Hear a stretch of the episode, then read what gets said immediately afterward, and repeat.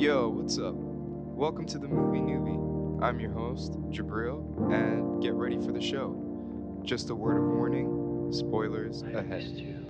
Yo, what's up, guys? And we are back with episode eight.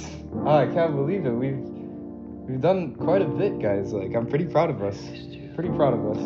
Uh, Yeah. So we are back with the second movie uh, from our summer theme, I guess. And um, I think Raph, you you've chosen this one for me. So let's let's see what you've got. Yes, yes. Um, I, I, I, it was a bit of a complicated decision, I think, because I wanted to veer a little, a little to the uh, to the horror side of things. Um, because summer, you know, it invokes as much as it invokes heat and pleasure and traveling and fun and, and comedy. There's also another side to it, and um, with this film, which is called Midsommar, directed by Ari Aster, who did the very, very scary and very alluring Hereditary. Um, I don't know if any of you have seen it. Gabriel, you probably haven't, because it's even scarier than this one, I believe. But Midsommar, uh, let me paint the premise for you a little bit. It's the story of a group of American graduate students who are invited or lured by a Swedish friend to a remote summer festival, uh, which turns out to involve a series of ritual murders. And I won't say anything more because I feel like I've already told too much. But um, yeah, so a, a bit of a horror for you, Jabriel. Uh, but now that you've gotten a bit of a taste uh, of these films, maybe you'll be brave enough to venture into this one. Uh, I'd like to tell you, though, that it's not, there's no jump scares. It's not in your face kind of horror. So it's nothing like that. It's very progressive. It's very slow. It's very metaphorical, uh, elusive, a lot of, a lot of allegory behind it. So it's more symbolic horror. It's more disturbing at times than horrific, Mm, unsettling. Absolutely. Absolutely. Yeah. So so I'm sorry. I am sorry. I just wanted to choose something a little different for for our summer for our summer entry here. So there you have it. Yeah, I'm excited to talk about this with you guys. Um, uh, I've uh, I, I I saw this film in the cinema uh, when it came out. I think it was last year. Yeah, la- yeah, last year. Uh, yeah, last summer. Yeah, yeah. It came out last funnily summer. Yeah, enough. it did, and yeah. um, but I haven't revisited it since. And yeah, Jabriel, I'm I'm excited to hear what you think. You guys fucking suck. I was gonna say there's gonna be there's gonna be a review. here. Uh, All right. Yeah. So Yeah. that's it. Yeah. All right. Well, I guess I gotta go watch this movie, and E.T. This Uh, is not. and and not enjoy any of it. um, or who No, knows? no. You might come out of it, a, you I- know, a po- sh- like a you guys set up. Zanny right before. you guys, you guys set up um, Green Room to be pretty scary, and I think Barry to be scary as well. And I didn't find those movies scary at all. So, um, Oh, there you go. Yeah, You probably so- overestimate how easily scared you are. yeah, yeah.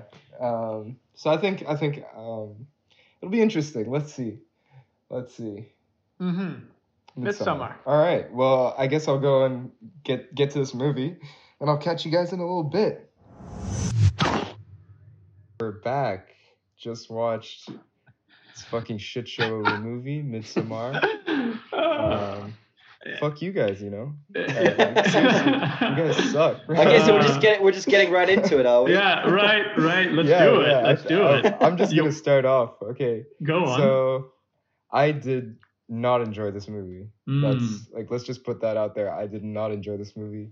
Um, it made me feel really uncomfortable. Uh, I had to I had to do it in two sittings. I had to stop halfway just because of like just the crazy amount of an- anxiety that I was feeling. Ugh, Where ugh. exactly did you do you remember like where it. you paused? Where where exactly did you pause? Uh, it was pretty much on the one hour mark. So Right right, before, um, Danny had her dream, Okay. her nightmare. Yeah. Yeah, it was right before that. And what was your Um, what was your thought process when you turned it when you when you paused it and walked away? Were you just Yeah. like I I this is too much for me. I I can't do this. I Well, I, I just need let, a break. let me just take it from the beginning. Like, um, I think ten minutes in, and I was already feeling gross. You know, like Mm. really Mm. uncomfortable and, and anxious. Um, It's a heavy like, beginning. uh, it's a very heavy beginning, Mm. but not just that. Like the that from the get go, you know, like there was just really eerie music, eerie sounds. You know, like using violins on an off note kind of thing. You know, Mm. like it just Mm. really didn't make me feel good. And um, as the movie went on, it just started making me feel worse and worse. So I knew I wasn't I wasn't gonna be able to watch this movie. Like it was gonna be impossible. Plus I had a had to call my cousin and stuff, but main thing is like I knew I wouldn't be able to finish this movie with the way things were going. So I guess having that in my mind, I already was like, okay, trying to figure out a time to to cut it short. So I basically said I'll get to the halfway point, which was I guess like an hour, five minutes or something. Because I watched, because I heard there's two different cuts of this this movie. So I watched the director's cut, which is I think longer. Oh no the way! That's like a three hour. That's like a three hour cut, I think. It was um, two hundred and seventeen minutes or eleven minutes. Yeah, that's that's like more that. than Two hundred eleven. I'm not. That's sure. like three and a half hours. Is that three and a half hours? Okay, then Yeah. maybe I watched the theatrical version.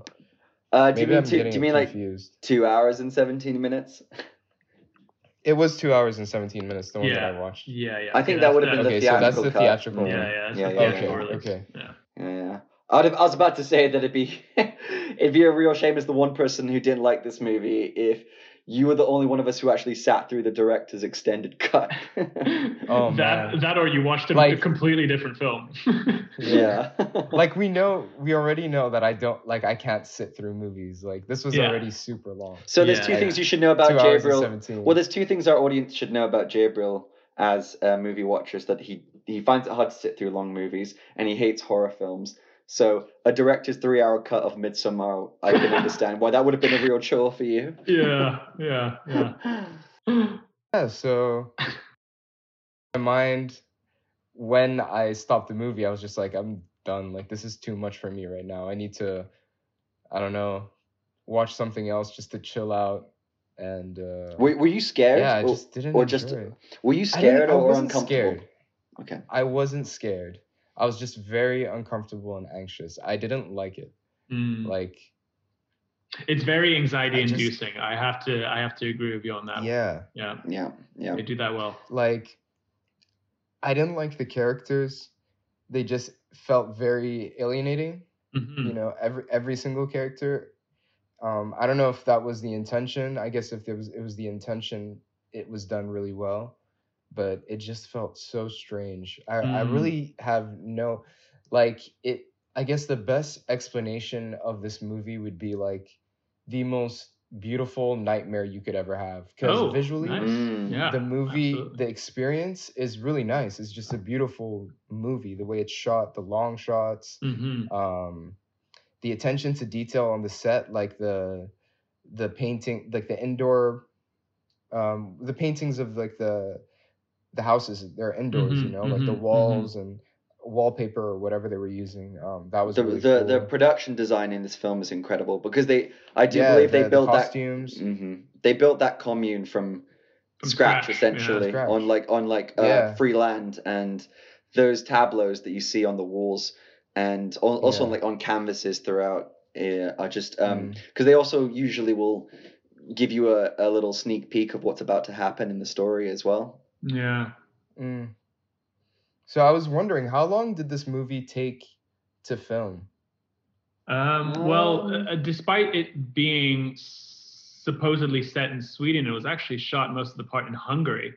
But Right. um, I believe the production, I- although I don't have concrete information on how long it actually took, it, it- it must have been maybe seven to, to nine weeks uh, of, of filming. But that Yeah. I could be I could be drastically wrong with with those numbers. because like I don't know how lighting works, but to use that much like natural sunlight, I don't know if you can if if there's a way to make things looking like to make things look the way they did. You know, like well, the exposure of it, I think. natural sunlight. Yeah, yeah. I think they probably max uh, maxed out the exposure and really made sure that um, that the film looks lit, for lack of a better word. Mm. Um, and and and and the, the the the interesting thing is you never get a shot of the actual sun, so it feels like it's in a dreamlike state, right? Because it's all just Yeah. like almost white light, as if they were in this like idyllic, well, which they are in this idyllic kind of land, and everything is like over overexposed and over exaggerated in a sense. Yeah, and I think I think though the, the the I think sorry I think they would have probably got quite lucky with the um, weather as well because if it was since it was shot in Budapest. So you know, fun fact: I actually spent pretty much the first four years of my life in Budapest, and if I you know recall correctly, their summers are traditionally pretty hot Mm. and quite sunny. So, you know, I wouldn't have been surprised if they were able to fall back on the actual weather conditions a lot too. But then you're right, they definitely would have used like a really high exposure rate on the camera and they Mm. probably used a lot of lighting on close ups to kind of wash out the people and sort of, you know, use that Mhm. really strong, intense light that just kind of, Yeah. you know, illuminates everything. And it's like quite uncomfortable. Yeah, and most of it is very much natural lighting. I think um, there was uh, there's a lot of behind the the scene uh, footage on this, and Ari Aster um, stated that they had to pause uh, shooting whenever there was a cloud in sight or there was a cloud kind of you know over uh, over the sun. So they wanted to make sure that the sun uh, light was always there. So if ever there was a bit of rain or clouds, they would actually stop the the, the shoot to in order to wait and and to, to get the sun back. So the sun was vital Hmm. for for this for the technical um, wizardry of this film.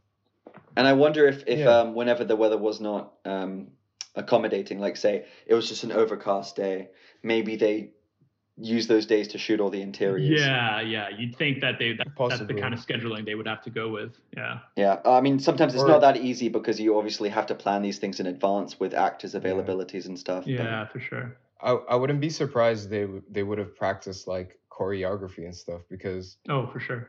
Oh, absolutely. what was going on in the background and the foreground and everything um it gave a very theatrical impression Mm-hmm. Mm-hmm. you know it um it, it to me it looked like they had access to the biggest stage ever and they used that set super well that's Okay. that's like what like visually this movie is a masterpiece. Mm, it's beautiful. Okay. Yeah, here we go. like visually it's amazing. Yeah. but story wise i didn't like it. Mhm. um, character wise i didn't really enjoy. But yeah this is just basic these are basically what i felt. Like visually amazing. Um storyline wise and character wise i didn't enjoy it and that's where i'm coming from Well, how about okay? Well, before we dig into your problems with it on a story level, Hmm. um, we can go around the table. Raf, you suggested this film actually, um, so you were kind of its champion. What do you What do you think of this movie? Um, uh, upon watching it again, I, I- I think uh, technically uh, it is uh, a marvel to to kind of look at, uh, and there are moments in this film that make you that induce. There's a lot of there's a lot of uh, moments in this film that make you feel as if you were feeling what the characters are actually feeling. Um, including you know some of the psychedelic um, scenes those are so unnerving because it makes you feel like you're tripping out with them like visually what he's what ari aster is able to do and with the crew uh, behind all this post-production um, what they're able to do is give you insight on how it actually feels to trip the way they're tripping. So in a way it's very cathartic. And um, and that, that there's a lot of there's a lot of that in this film. Story story aside, uh, the score, the the the the set, the the technical wizardry to to really uh, culminate all these feelings. Uh, I I feel like that that they did that wonderfully, um, and and that's just the only thing that I will take from this film is yeah, perhaps I'm with you there on the story. Um, it, it it tends to be a bit flawed, and you can see sometimes through it. But because there's such a vivid painting over it, um, your eyes are still wondering and they're still very curious to what's happening in and out right? So you always have to take a second glance. You always have to maybe lean a little a little bit forward to to see what's really there. I like when films do that. They don't they don't really show you everything that's there um, although this film's Mhm. strength is um, the fact that it's it's sunny. It's summer. It's daylight and not a lot of horror films take that aspect on you know they ask that that, that, kind of um, everything's there for you to, to witness for you to see. There's no lurking in the shadows. There's no like darkness creeping in. It's it's it's vivid it's bright and it's all there. But then again there are few bits if you look at it again you will see like a few little breadcrumbs that they've displayed on screen or you know the foreshadowing that occurs throughout this film you know um, Yep. there are really some some some clever some clever aspects to this film which which um, Well, I- commend. Yeah. I think you know it's it's I think the the the the, the use of sunlight um, as opposed to darkness is really interesting because as we all know traditionally horror the horror genre plays with darkness with um, you know the unknown with uh, what is lurking in the shadows what we cannot see and plays on that fear Where- Mhm. Whereas this, everything is exposed in the sunlight. Everything is out Mhm. there in the open, and that's not just in terms of um, you know everything is being lit and there are no shadows. You're also, like you said, with the uh, with what you can see on the walls, the tableaus. Mhm. Every like everything is there for you to see. Like when these characters walk Mm. into this commune and they're what, looking at the vin the um the stories and the characters that are painted on the walls of the buildings that they're sleeping in that tells you what exactly is going to happen to them so there's no hiding it Mm. really they're not being i mean obviously there is deception that goes on and subterfuge that goes on in the plot but it's really right there for you to see it right in front of your Mhm. eyes Yeah. Mhm. I mean, doesn't what's the Swedish friend's name? I can't remember. uh Pelle. pelle Pelle, yeah. pelle, pelle. Pelle? oh yeah Mm. I, I I'm not hope sure. one of us is right. yeah yeah yeah if we have any swedish listeners which i'm pretty sure we don't um you can you can call in or well not call in you can uh, write an email to us or comment on our social Comment, media yeah, let us know comment, if you know yeah yeah Um, We're still figuring it out. but he even when he's explaining to Danny um, how he lost his parents, he says his parents died in a burning house, hmm and that's pretty much what happens at the end of the movie. So Mhm. yeah absolutely I mean, it's it's it's sprinkled throughout. Um, they they basically Mm. tell you, they reveal the plot to you. If you look carefully, the plot is there for you, and the ending Yeah. is even there for you. I, I believe, like even in the beginning, when um, in in Danny's apartment, there's a painting of of a woman with a crown and a bear. And there Mm. are just these things which I mean horror films do that. They they they riddled you with with foreshadowing, and that's just I believe Yeah. that, that that's the trinkets of, of horror films. But this, uh, as we're speaking about the uh, you know the theme of summer and, and the sun, uh, it, it's a new form of darkness. You know, it, it, it's so everything is visible and disorientate, uh, disorientating, and and it plays with that aspect of broad daylight, which is for me it's such a new element, and it's the film's scariest component. I mean, um, it, it like gives it this facade, this beautiful veil, um, only to reveal you know the more sinister plot that's lurking behind it. But that's um, that was definitely one of the strongest components for me, and and the scariest. foreshadowing was just way too obvious. I felt like I knew what was gonna happen already. You know, Mm. like I felt like there were too many cues, and that's one thing that I don't like about horror movies in general is that in every they try to shove foreshadowing in your face like throughout the movie, and um, I felt that with this film. Mm. Like, it wa- it was it was just too obvious for me. Right, right. I think yeah, that is Yeah. one that is one interesting choice on the behalf of the filmmakers for this for Midsommar is that I mean, you go into a horror movie because you know you're watching a horror movie, you know you kind of can tell sort of what will happen by the end. You just don't know how it's going to get there. Mhm. So there's not a ton of suspense because you just know things are going to go bad and there's something sinister happening um, in the back in the background or in the foreground.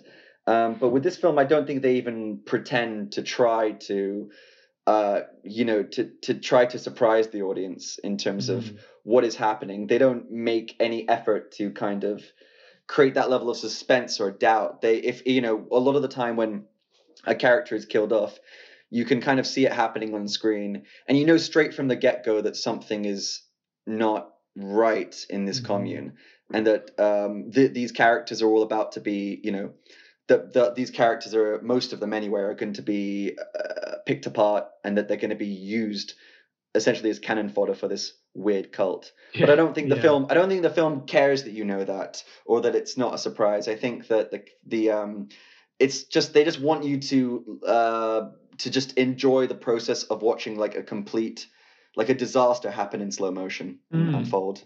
Yeah, and I believe it was supposed to be originally supposed to be a slasher film.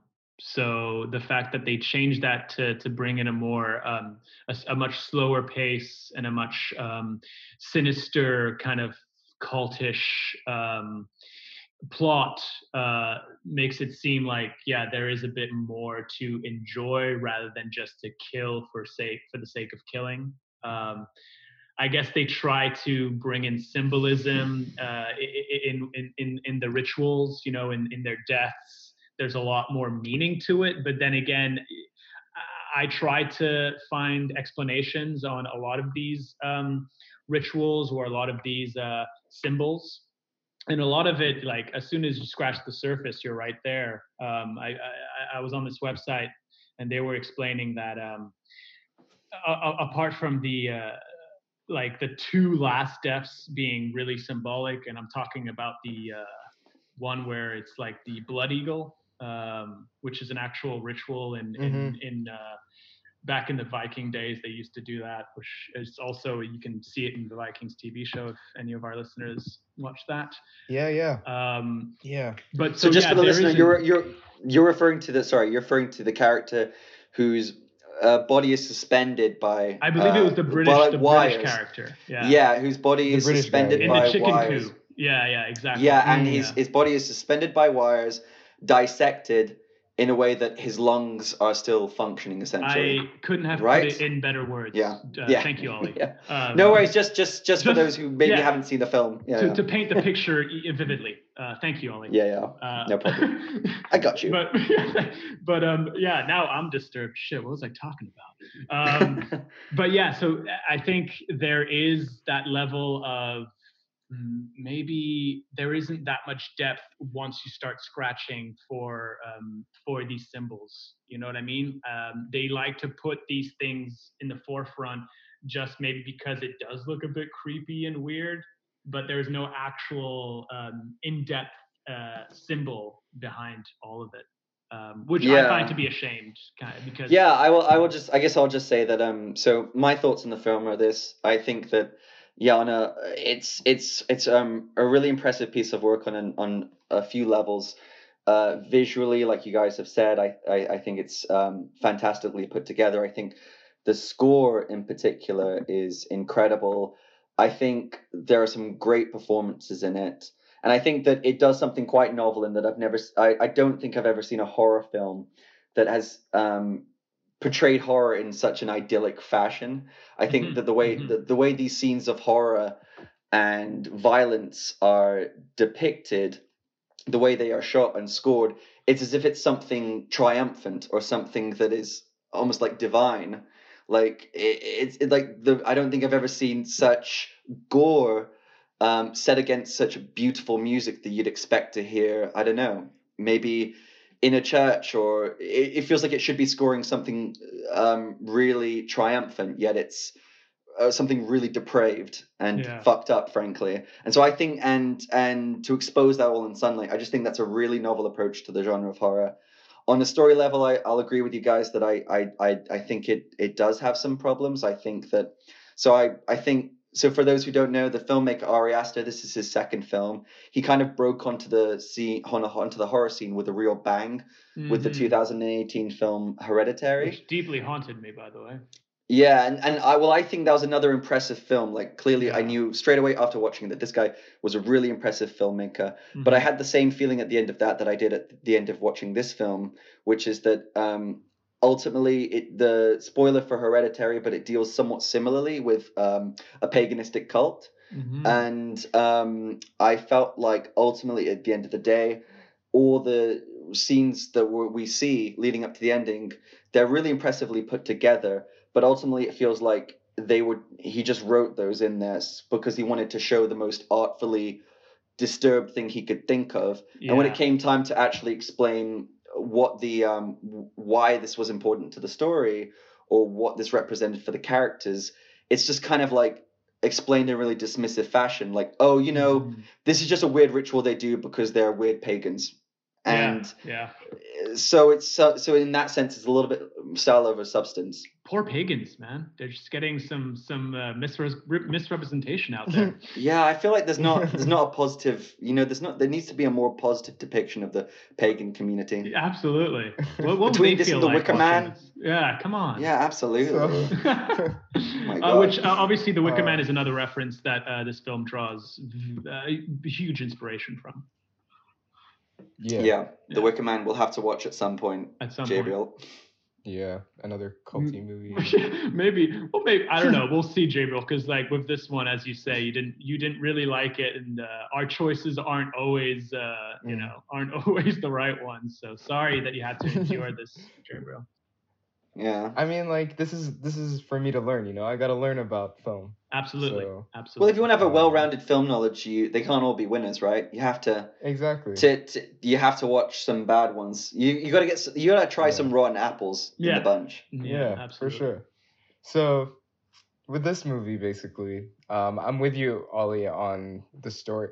So, the story. This is pretty funny, but like the impression I got is like, um, this was like a very high budget, like Evanescence music video from like 2003.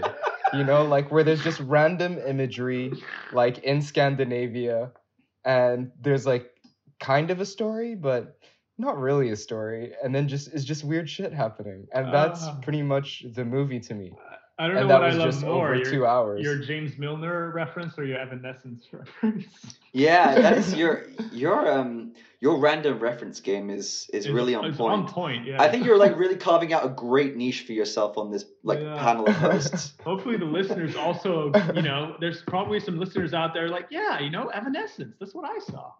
Well, like to be honest, I mean, aren't the vast majority of our listeners basically our mates Yeah. who we were, So, they're they get people it. that. were- they get So it. they're yeah, we're all part of the same generation. Yeah. We're really like talking to our audience here. Uh, well, let's hope our mates Pretty listen to this. Jesus, you imagine our friends don't even listen. I don't know about you guys, but I'm testing my friends on a weekly basis. Okay. Like good, I'll yeah. ask them, "Did you guys Yeah. listen to the latest podcast?" And they'll be like, "Yeah, totally, totally." And I'm like, "Oh, really? Okay." That's, Um, that's what Okay. my so what exactly says. were so what exactly were my thoughts on um, the mythology behind ET? I want direct quotes. Yeah. no, just just tell them. You know, we ha- we have analytics, we have stats, We can see Yeah. We who's know. listening. we always know. Yeah, Anyways, the back to all the all film. knowing eye. Of Anyways, Jim. yeah. So, um, yeah, the the storyline just was. I felt like it could have been any story, and would and I would have still gotten the same effect because of the score. I think Mm, that was the most important mm. component to make it feel eerie and Mhm. strange. and we should shout and we should shout out. Sorry, the um Yeah. the composer, uh, Composer, uh, yeah. um, a musician called I can't pronounce his last name, Bobby Krlic, but he also performs under the name of Haxan Cloak, which is a really Hmm. um uh a really eccentric and you know idiosyncratic electronic act who's um who who who have released a couple of albums that I really enjoy. Yeah. So everything there was only one bit in the movie where I was like, huh, this is kind of funny. Like at least music wise. Um, was when they first enter the the commune and there were like three people playing the flute and there was just one of the dudes was just like it made me laugh so much. I do think Um, I I do think actually I because it think didn't there's a- correspond with the music Yeah, and I but I actually think there are a lot of funny scenes in this movie. Like I think There was like a lot of funny bits. Yeah, like, I what think- is going on? well, I think a lot of I think like um Ari Aster, one of his what's gonna become one of his signature signature touches is the smash cut to like a decapitated head. Yeah. Because if you yeah. watch Mm. Hereditary, It's there's like another that. shot like that, and it's so over the top and almost like unnecessary. Like, you know, Yeah. that scene ha- we passed that scene a while ago, but we're just gonna give you a random shot of the of the caved in head. And whenever that Yeah, random whenever yeah, whenever that happens with like the ominous boom in this the soundtrack, I just feel like he's kind of messing with the audience a little bit. Yeah, yeah. I think like he's just amusing yeah. himself, and I think like almost Mm. even the beginning, which I think thoroughly upset you, Jabriel. But I think in almost like how unbelievably fucked up the situ- the scenario that they're portraying at the very beginning of the movie is. Oh, I think that's almost like absurdly. yeah. That's so absurdly twisted that it's almost funny. I don't know about you guys. It Maybe that's can- just my it sense of can humor. go No, there. I did. I did not find that funny. I found it Yeah, Ollie, what the Just- fuck? uh, very, very. Um, Okay, I'm not saying I laugh out. depressing I'm not saying I laughed out loud at it. I just think it's quite. Ri- it's quite ridiculous. dead parents and a dead daughter. You twisted fuck, Yeah. Uh, no, I'm just saying it's it's it's no, so no, ridiculous. I understand what you're saying. Like, it's so ridiculous that they got Dead, to I'm that in the first like five minutes of the movie. Yeah, But- yeah. Like, I found it so intense, and I was like, "You're gonna start the movie like this, dude? Come on, like, ease us in a little bit." It's heavy. Um, it's heavy for sure. yeah. And um, I think But go on. Uh, I was on. sorry. I was just gonna. Uh, yeah. So what makes that scene so effective is the use of off-key um, chords in in the score. So usually when you hear a chord, it sounds very harmonic, but what often is used in like horror movies and things that, well, like things to make you feel kind of out of place or uncomfortable is the use of an off-key note. So playing something deliberately wrong to make it feel kind of scary and wrong. And like I think I, when I messaged you guys while watching this movie, like I, I was basically saying "fuck you guys" because you guys suck. Um, I basically messaged you guys the violin thing, and I thought the violin was just super scary from the get go. And that was one of the things that went throughout the movie is just the the use of notes in different ways to effectively show what's going on Mhm. and uh, that's what really scared Mhm. the storyline didn't make me feel scared some of the image that some of the imagery um, made me feel a little bit uncomfortable but Mhm. it was the score that was incredible Yeah. visually incredible score incredible a highlight, uh, a serious highlight um, on this film. And th- th- there's nothing quite, there's nothing repressive about this film. It, it really does show you everything, absurdly so, even as um, Ollie kind of mentions. And, you know, I'm curious to see where Ari Aster's future, uh, what, what, what the future holds for him, because I would like to see Mm. maybe him flipping the coin and, and doing a comedy horror, because maybe he would be very strong at that with these kind of absurd, um, you know, technical things Mm. that he throws in that you're like, wow, this is almost too heavy. It's funny. Um, so I kind of get your point, Ollie. And um, maybe Ari Aster will, will will change his outlook and, and go for a more comedic uh, journey ahead. Yeah. Well, I, I think that apparently, um, uh, apparently, I, I remember reading an interview a while ago that he, uh, this is the last horror film he wants to do at least for the foreseeable future, because he, his first two films have been horror films, so he's made something of a name for himself as the new horror guy. Absolutely. But apparently, it's not all he wants to do, and he said that he's written a lot of scripts, including romantic comedies Yeah. and musicals, and so he's gonna step into some new genres um, going forward. yeah, I'm um, excited. I'm excited. i think he would have been he would have been good to direct something like doctor strange too Yeah. Oh, yeah, yeah, perhaps, that would yeah, have been actually. something good for Yeah. him I would love to see his Um, version of a musical um, because I think, Mm. he, like you you pointed out, I think uh, you know he has a, a real good focus on choreography and elaborate set Mm, pieces, Yeah. and it's the kind like if you Yeah. watch this film, there's always something going on in the background, hmm and um, that kind of expansive set work and stage work yeah is uh, serves you really well if you're trying to put on a big bombastic musical.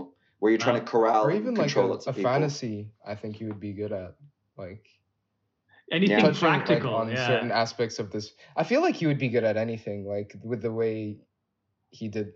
Like I can imagine Midsommar being a fantasy kind of movie if if they just touched more like if they went into the maybe Into the, history of Yeah. what their rituals and things like they could the you could pagan have easily made it yeah. more magical yeah, you know Yeah, yeah, yeah. um Yeah, totally. so i feel like it's something that he could do I think he Um, just needs to work on his on on you know finishing a story or a script Yeah. that has something complete to say. Because Mhm. you know, but I will give him credit actually um, that I think he was at least trying to do something thematically a bit interesting with this film because it wasn't just mhm. uh, sim- a simple slasher film, as you No, said, no. Raf. I think that he tried to ultimately make a movie that was ultimately about a breakup yeah. um, and about Mhm. the um, Yeah. and about a relationship that is coming to an end, and you know that's something personal and relatable that he has tried to sneak into a story about what is something ultimately very fantastical and you know far off from our own reality. Yeah, and you could you could say that this film is a bit ostentatious uh, because you're right. It is about a breakup, and he makes this whole world um, out of it. Uh, and the breakup is actually uh, it, comes from an uh, from from Ari Aster's actual per- personal breakup, um, and he devised this story through his own experiences. Um, so there's the relationship between Danny and uh, Christian. Is it Christian? Yes, Yeah, yes um, stems from from you know uh, realities uh, that Ari Aster had with with his partner.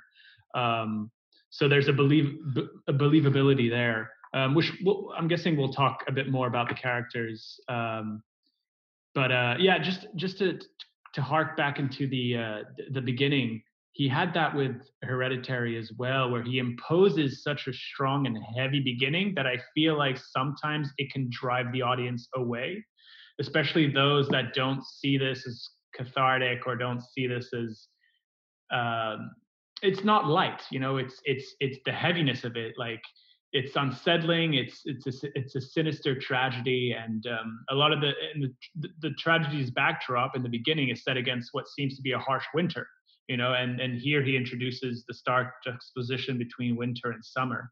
Um, so there are yeah. clever ways that he introduces the story but i get the heaviness of it can be such a burden for especially for first time viewers of his work or for first time viewers of horror of, of, of, any horror so he poses it he gives himself a, a challenge by doing so so maybe that's a bit of his fallback yeah, too.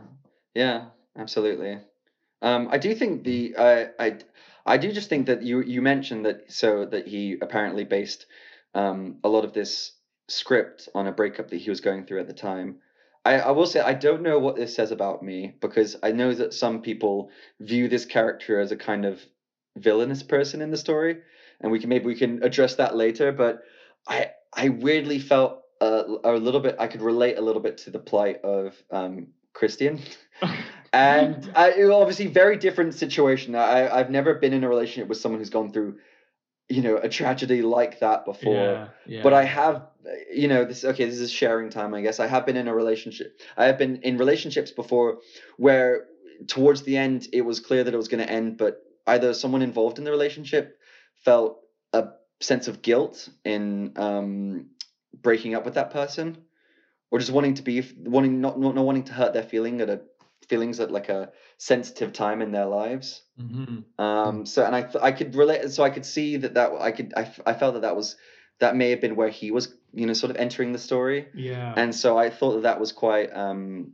relatable. Well, I think I think the relationship is uh, very relatable. I mean, I see aspects of myself in Christian as well, where there's that emotional uh, depravity, or there's that uh, kind of emotional distance between uh, myself and and and and my wife. Let's say sometimes, yes, it, it is overbearing, and sometimes it's a bit too emotional that I I tend to like draw away. I've had those moments, but I've also had moments where I was Danny, you know, where I was way too much.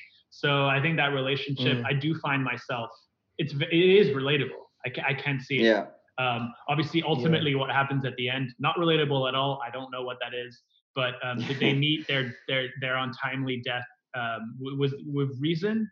Uh, one can argue that maybe they had it coming, but I think that uh, the, every character plays their flaw really well.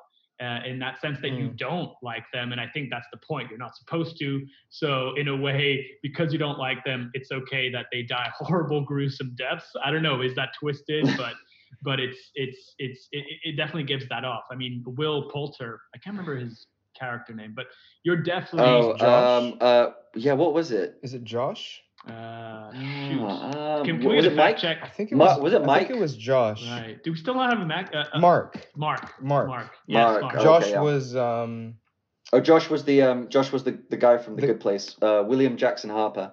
Mm, yeah yeah. Who he was the- the guy with the that was buried with his foot sticking out. that's Yes. indeed yeah that's correct who is Yeah. the only american actor in the film just fyi Ah, yes, yeah, Yeah. yeah. it was Um, very very Eurocentric casting. Indeed. Um, so yeah, so I think that uh, the ensemble does well at really feeding the audience uh, their dislikability, and uh, and then to, to come to their deaths. Sometimes I'm like, well, he did deserve it. Like you know, the academic the academic ambitions that that that um, William Jackson Harper had, uh, that fed his death. That that really served his death because he you know he scratched too far. He went too deep um, and yeah, uh, Will Will Poulter, um, who again I forgot his name, who uh, Mark. Mark, right? and they're simple names too. Come on, Uh, yeah. yeah, like they they all kind of meet their deaths, uh, like obviously, you know, like uh, like why did you do that? Like they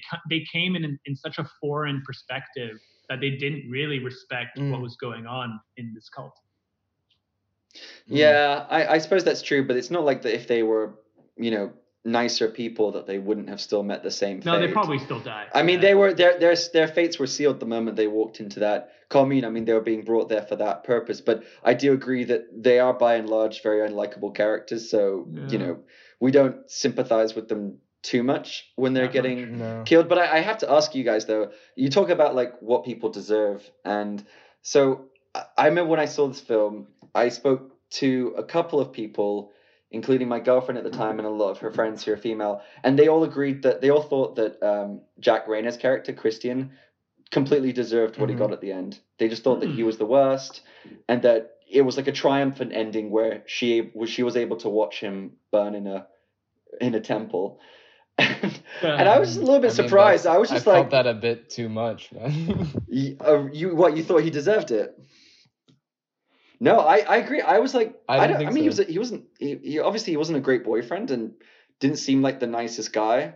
Mhm. But I mean, Yeah. he didn't deserve getting burned I alive in think- a bear suit. I think what it is is that these all the foreign males, um, especially uh, I guess on a woman's perspective, uh, they are a representation of corrupted, toxic masculinity. Uh, and Are you, when you say foreign, you when you say you're foreign, you're talking about the um the Uh, visiting yeah, Americans. the, the visiting, yeah, the travelers, Yeah, yeah, yeah, the yeah, yeah, traveling yeah, yeah. males, uh, all their all these male characters, apart from maybe the British guy who don't we don't really know much about, they all kind of represent that that corruptive, toxic masculinity. Um, and and I think Christian is kind of at the helm of that because he's in the relationship and he he gets to have interactions uh, and, and back and back and forth with um, you know with with Danny, and you get to really see the yeah, well, kind of a shitty boyfriend. You know, he's like your classic kind of shitty, distant fucking boyfriend. So Yeah, but he, yes. he the only reason he's but the, the reason he's probably a terrible boyfriend is because inside he knows he doesn't actually love her oh yeah, and that he doesn't want to be with her. yeah, but he's only staying with her because he's afraid to break up with her at a time when she's going through such unbearable unimaginable grief yeah, and you can you could relate to that i think if you were in his situation it would be hard for you to break it off with someone who just essentially lost Oh, their sure. entire family yeah, for sure. and the pro- I think this is what this film's trying to say is that if you do something, you know, if you do something for someone else without taking your own feelings into consideration, it's just going to make you into a shittier person overall, and you're not going to be there for that person. So really, you're just um, you're you're you're you're steal you're robbing both of you from of something that you need. You know. Yeah, yeah, no, for sure. And I think, uh, Yeah, so it, it, it comes to extremes, uh, whether or not they th- their deaths were were reasoned with. I, I don't think, ob- obviously not, but there is, um, yeah, I guess I guess the the highlights of, of male toxicity is is is there, and but yeah, does it justify that they, you know, he got to be put in a bear fucking skin and burnt alive? Nah, maybe not. You know, it's a bit extreme. No, but you're you're right. They are they are they are almost you know stereotypes of They are ter- yeah. of terrible guys. of yeah. terrible dudes. Yeah, um, Absolutely. So th- I mean, there's I mean that. mainly Christian and Mark. yeah, yeah. I didn't see it much Yeah. with Josh. Josh is just like a bit overly. Um, if anything, it's just you know? his naked ambition is his nerd. problem. yeah, yeah. yeah, exactly. He's, Shut he- up, nerd. He's the classic. He's the classic nerd in all of us. Um, Yeah. But Speaking um, of um, yeah. oh sorry, Ralph, go ahead. no, I think that was that was the end of my thought. Actually, I Well, like I to just finish wanna- with a but uh, yeah, I think it's a really classy way of closing up an argument. but uh.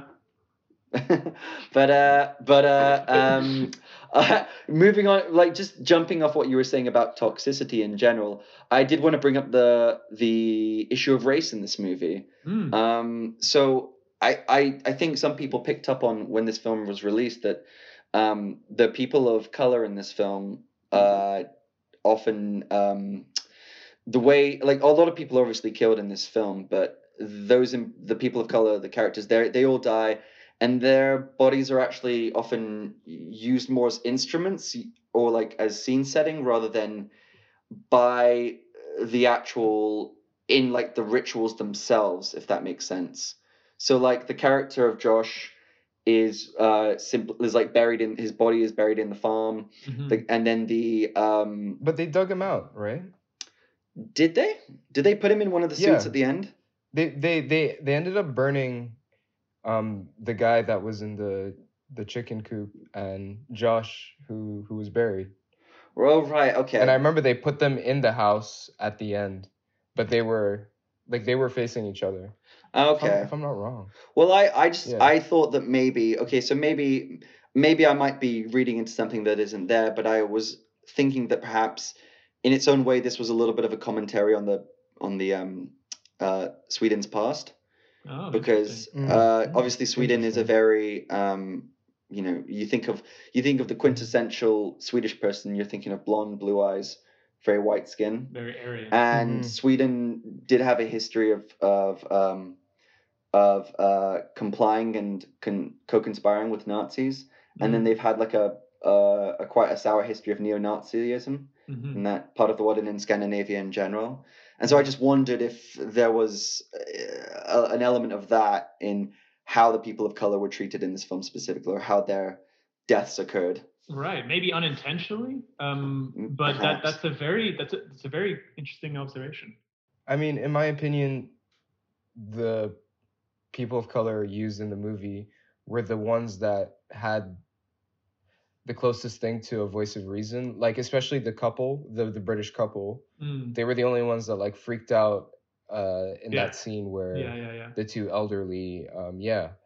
So they they were like the voice of they were basically the voice of the audience watching the movie hmm and Mm. um, Josh's character as well. He seemed like the most intellectual of the group, the one who was there for a purpose to study the commune, while everybody there, like the rest of the crew, were just like on holiday. You know. Yeah. Uh, And I- so for me, I, I I believe that the the POC viewpoint was actually pretty. I don't know. It was like juxtaposed against the other characters. hmm I don't. Um, I'm not sure how to explain it. Do you No, guys think It makes sense. It makes sense what you what you said. The the voice Yeah, of reason yeah, being from these characters. Absolutely, I agree with you. Yeah. I wonder with you guys, how at what point would you have said, "Peace, I'm out of here"? Uh, well, What in the in the thing? Yeah, because I think like a criticism I remember around the time this film came out was that people were like, "I just didn't believe that any of these characters would have even staying, yeah. pretended any of this was normal or stayed, Yeah. or that they would have been like." I'm I'm I'm running out as soon as possible. Yeah, yeah, or like yeah. I'm I'm uh, I catching the wouldn't- I first wouldn't have. bus. I don't think I would have gone on the on the trip to begin with. That's Well, good. you wouldn't you wouldn't You'd be like, hey, you want to come to like a cult thing. Well, I Uh, mean, like, he would have Nah, described bro. it otherly, right? He would have described it as, you know, a kind of paradise. He would have sold it to you.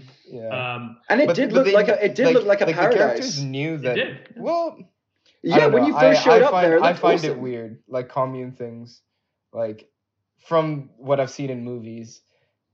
It's always this a bad sign. Well, like, you would have been the one. whenever lived. this happens in movies, it's like a bad sign, you know.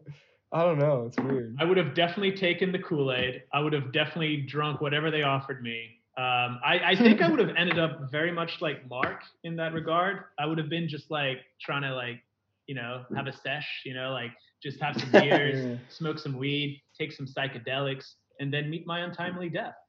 Um, I I I th- you would have gone gently into that good night, sir. Yeah, yeah. Because you know what?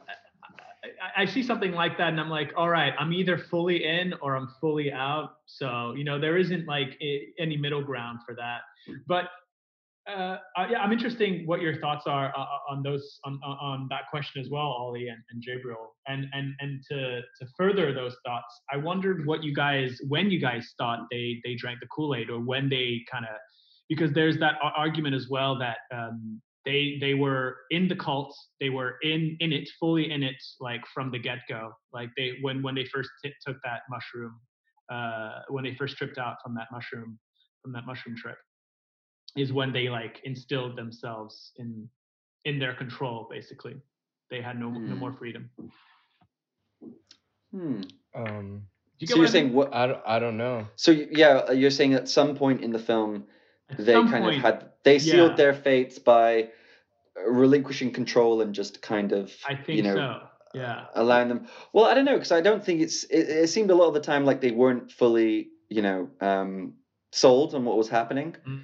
Or buying Yeah. it so to speak it wasn't like they were completely accepting i think a lot of them were commenting like quite and you know in quite a funny fashion mm-hmm. on how Yeah. weird and awkward and unusual a lot of what happening was yeah like Yeah, you know you've got like well, by their costume and like what they were wearing. They they were made to look like they were outsiders throughout the movie, and I don't think they fully committed to the No. to the to the idea or to the cause of the community. I think Yeah. Christian's character may have drunk the Kool Aid, so to A speak. little bit. I Yeah. think the I think the, the fact that he just went through with that kind of um, yeah the deflowering of that woman just. I think there was a point where he was just like, yeah, you know what? I'm just gonna go with the flow here. yeah I'm just gonna But he lean was in. tripping balls, right? I don't know That's true. he doing. yeah But yeah. he, he knew that she was he knew that she was um that that was her hair in the soup. Yeah, yeah, yeah. So and That and he was sober when he that he was made me want to throw up. Ugh. and he was sober then and he didn't bring it up with anyone. no and, so and I the think cup he, he was cup- aware Yeah, that he was taking part in this ritual, that he was the subject of Mm. this supposed love love potion. Yeah, and the cup did Yeah, look vastly true. different from all the other cups, yet he did still drink it. So either he's Mm. dumb or he just wanted to take part in whatever was going on. Yeah.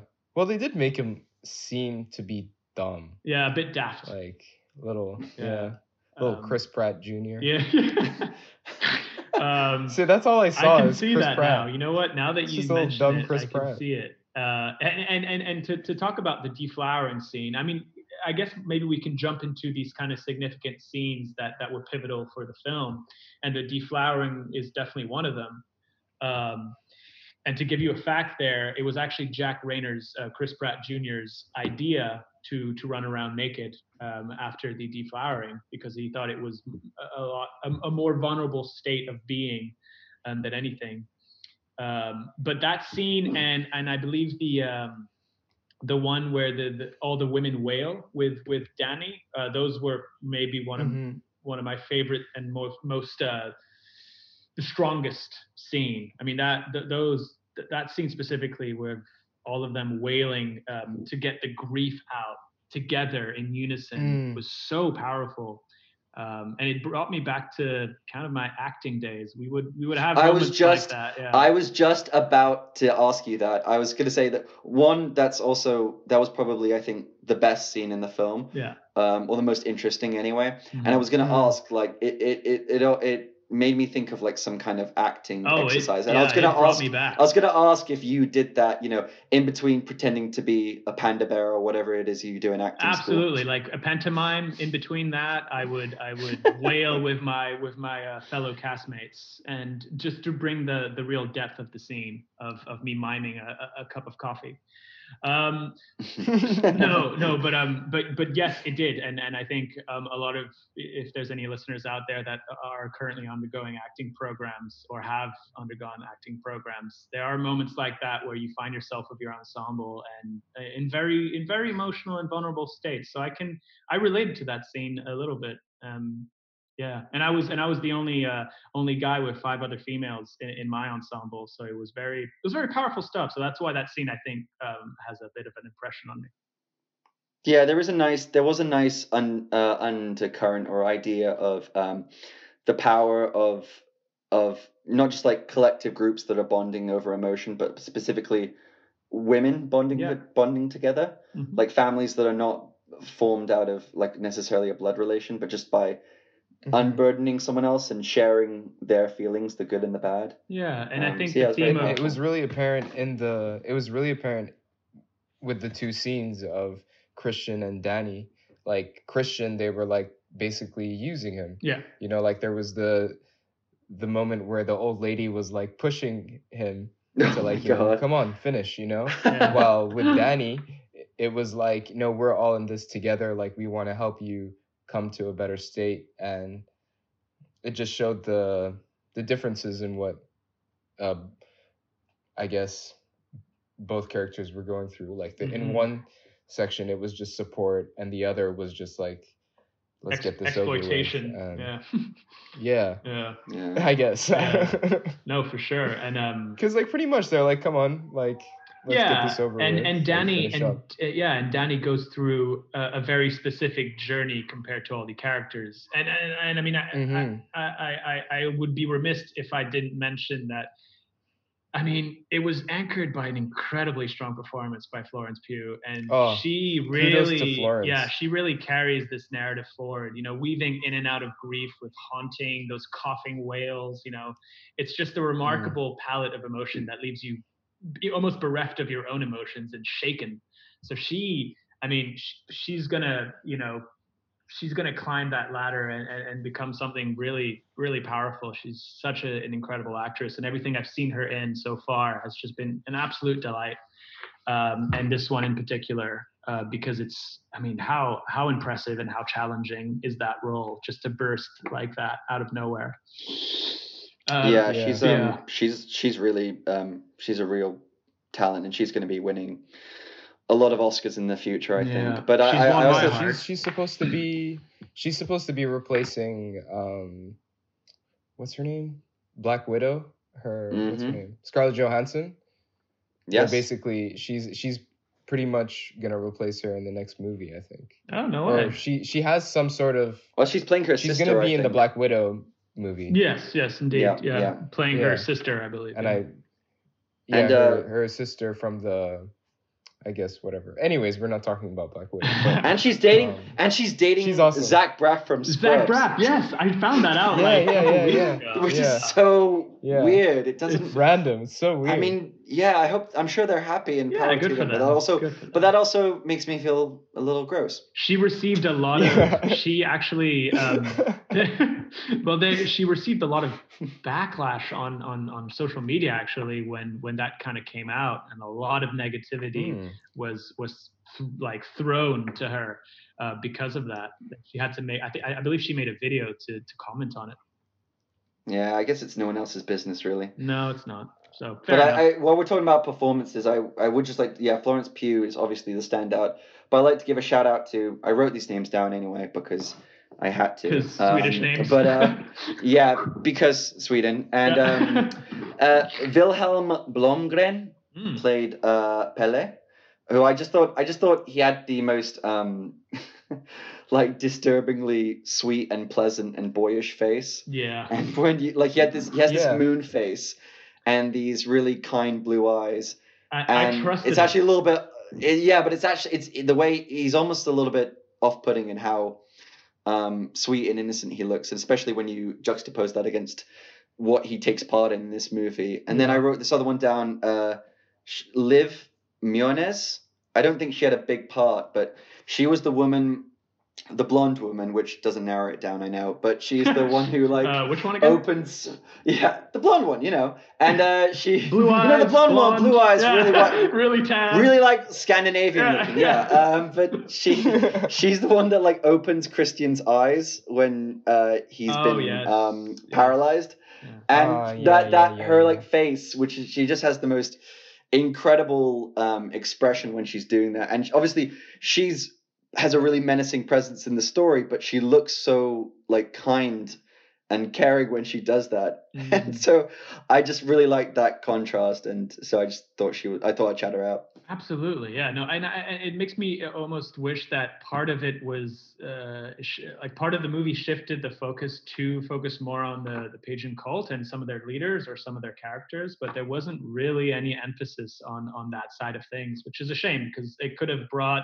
this movie to a whole new level. yeah, yeah, yeah. So uh, to carry on with some of our favorite scenes, um, I, I, I think, and this is probably uh, rather than the the wailing the wailing scene um, where all the women wail. Another one of my favorite scenes is is the ending. Uh, where everyone is in is in full crisis uh, and and it's chaos and it's hysteria um, and it's such a it's a very powerful scene because the score drives that through again. Um, and i feel like you know talking uh, about the score again you know these ominous heavy tones to sink you deeper into the plot i think it maintains a, a balance between being portentous eerily beautiful and absurdly you know folk and traditional. Um, the ending really has that but there's also this interesting thing which I found online, and for listeners out there that are interested, if they want to see that last final act again, they did one on YouTube where they take away the the music, and it's it's it's a whole different you know it's a whole different scene, and it's it's even more um, disturbing than than with the score. Whoa. Oh, interesting. How about no? How about never gonna watch this movie ever again? Uh, yeah, Jabriel's like, uh, yeah, I can't wait to never watch that. yeah. Uh, fair enough. I guess I'm talking to, uh, to no one. I'm I'm choosing the next theme, you guys. I'm flipping the script please, the next actually, theme. that's- that's great. I'm coming That's for you guys. I- Jabriel's like, next theme is like Yeah. football movies. You know?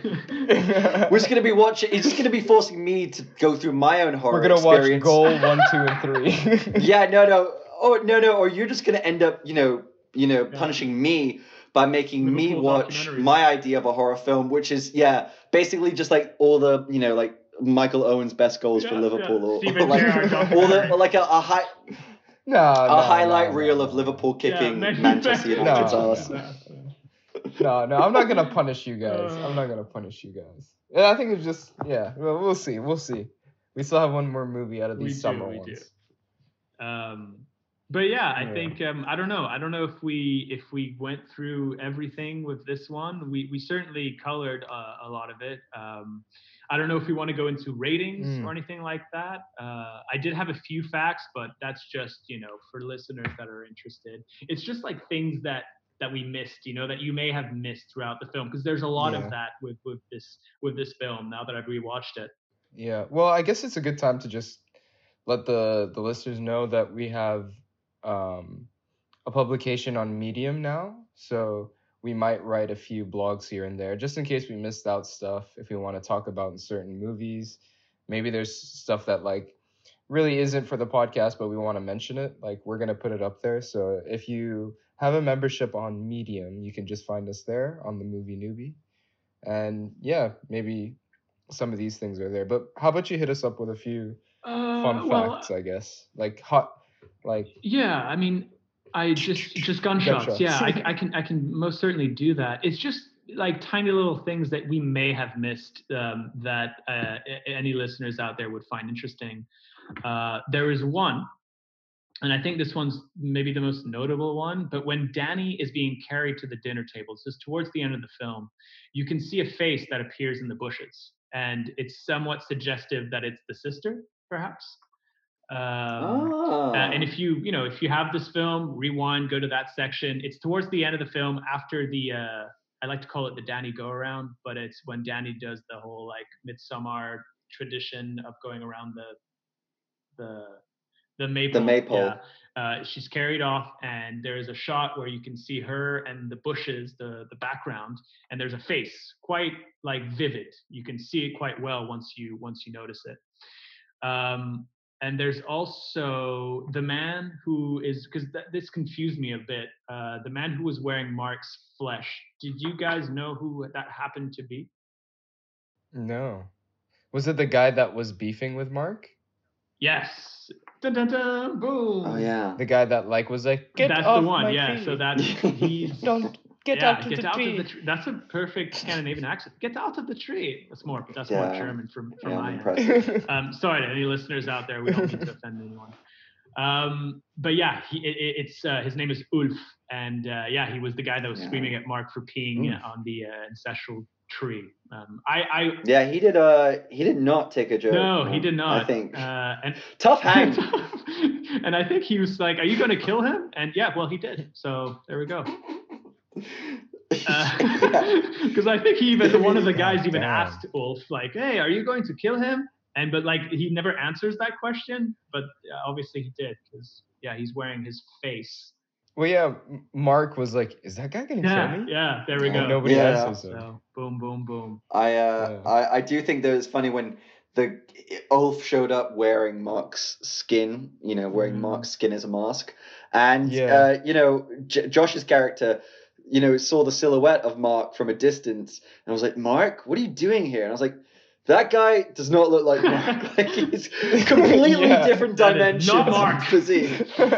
It's like, yeah, if Mark suddenly like dropped six inches and put on a lot of weight. Yeah, yeah. yeah, I was like, "Who?" At, at first, I didn't even realize it was Mark. I was like, "Who is Yeah, this yeah. person?" Uh, Well, the mask did Yeah. have his very distinctive eyebrows. It did, it did, and his and yeah, his for heavy sure. breathing. yeah.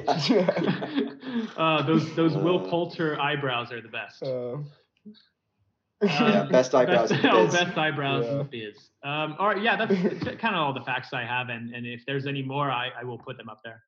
yeah. Well, on that note, then I guess we should move on to some ratings. Well, why don't you start us off, Jabriel, Yeah. since you are the one who maybe found more of a dislike in this film. Me. Yeah. So I liked the visuals. It was it was quite good. I liked the the score, but the story I found Mhm. lacking. Um, so for me, it's gonna be a. Mm, it's gonna be five. Uh, pagan virgin Oh, pubic hairs. Jesus. Out All of right, 10. Good one. My good God, one. wow. Yeah. And fantastic. okay, no, that's, that's no, that's hey, keep gross. it. No, we're, we're keeping Yeah, it in. We're keeping leave it it there. Just leave it in. You right have there. to, yeah, yeah. You have to live with your choices. no, no, it is what it is. It is what it is. Raf? Um, I, I think i- i- it's a trip worth taking, uh, pun intended. Uh, it's definitely more unsettling than than it is frightening. It definitely uh, is a lot more disturbing than it is scary. Uh, it's got a slow, gradual build that ends with a with a kind of a bombastic climax. It's anchored by an incredibly strong performance by Florence, and the ensemble manages to to also carry carry their own weight. Um, visually striking, uh, technically gifted, and and I think uh, as a whole, a production production quality to it that that that makes it um, that makes that goes up there. You know, that makes it different from from your from your uh, usual horror film, and the fact that it uses sun uh, and light rather than darkness and the moon. It flips the horror elements around, saying that the story is a little thin. Uh, you can definitely scratch at the surface once you want to dig deeper, and that depth isn't really there. But I will give it. Uh, I will give it a whole eight eyebrows, eight Will Poulter, Will Poulter eyebrows out of ten. uh, yeah, and for me, I guess I'll say, yeah, achingly beautiful film. Um, in terms of its uh, technical aspects. Um, I think it plays with some really interesting novel concepts, approaches horror in a new in a new way. Um, but ultimately, I think the story lands with a thud. I think it's a sign of really promising things to come for its director Ari Aster, but I don't think it's a complete experience. Um, so for that reason, I'm going to oh, I'm gonna have to give it a six Blood Eagles out of ten. Ah. I'm I'm hovering on seven. I might just okay. You know, what? I'm just gonna say seven Blood Eagles. Yeah, Um, We got decimals, man. Don't six worry. point eight there we Eagles. go. Blood Eagles. Nice. That's a lot of Blood Eagles. That's too many for my liking.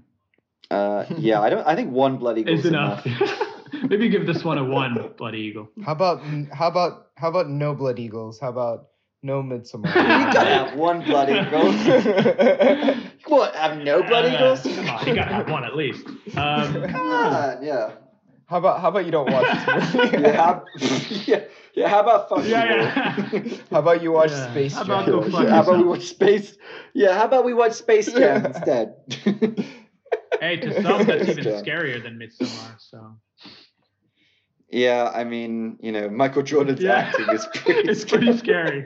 It's pretty scary. I mean, Space Jam. As much as I loved it as a kid, it's a pretty trash movie. I've not rewatched it as an adult. It's pretty I'm, no, but I loved. That was my favorite movie when I was seven years Oh, old. yeah. So I, I, I, I'm scared to rewatch it and Same. ruin Yeah. that memory for Yeah. me. I had the We should do soundtrack on. I would actually it. totally be up for that. I have the sound. The soundtrack was the first CD I ever kind of received Yeah. myself, and I played.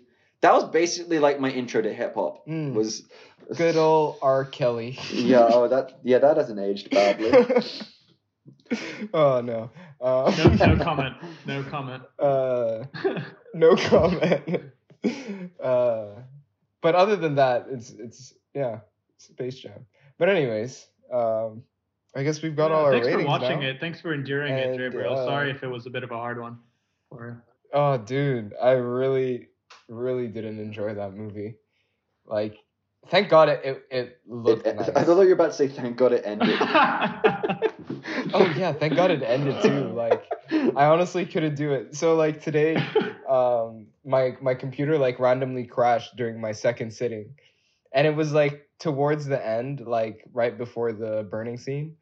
So I was like, you know what? I could just probably watch this on YouTube if I really have to watch this on YouTube. Like I just might watch skip it. clips. But in the end, yeah. yeah, no, in the end, I I Well, good. I finished good. it and I went Yeah. through it. And I hope the next one isn't as fucking annoying to watch. Like, no, the next one's Ollie's choice. I hope- I hope it's, it's- it's going to be brilliant. Oh. Yeah. yeah. Well, uh, that that's Um, kind of making it hard for me yeah, you better come up with a good one, Ollie. I feel like you're hyping. Yeah, you're setting me up to fail. Thanks, Al- Ralph. always. always. All right. Well. I well, think- I guess we should end it here. Yeah. Um, before before we go, just want to remind you guys that you gotta like, share, subscribe, five stars, comment, review, um, let your friends know, let your mom know, your dad know, everyone. And um, thanks for listening, guys. Catch you guys soon. Hey guys, if you like the show, don't forget to check us out on Facebook and Instagram. You can find us on both at The Movie Newbie. Thanks for listening, guys, and catch you soon.